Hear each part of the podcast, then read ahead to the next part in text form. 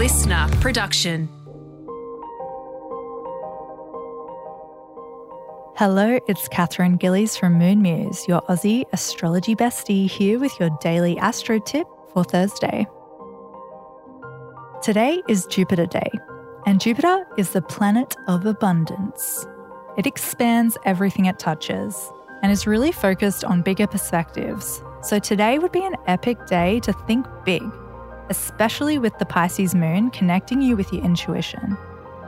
Use this energy to vision new possibilities for your future, whether that's starting a side hustle, reigniting the spark in your relationship, or simply tuning into how you want to be feeling by the end of 2022. Jupiter energy is magnetic and sprinkles luck to those willing to receive it. Seek it out.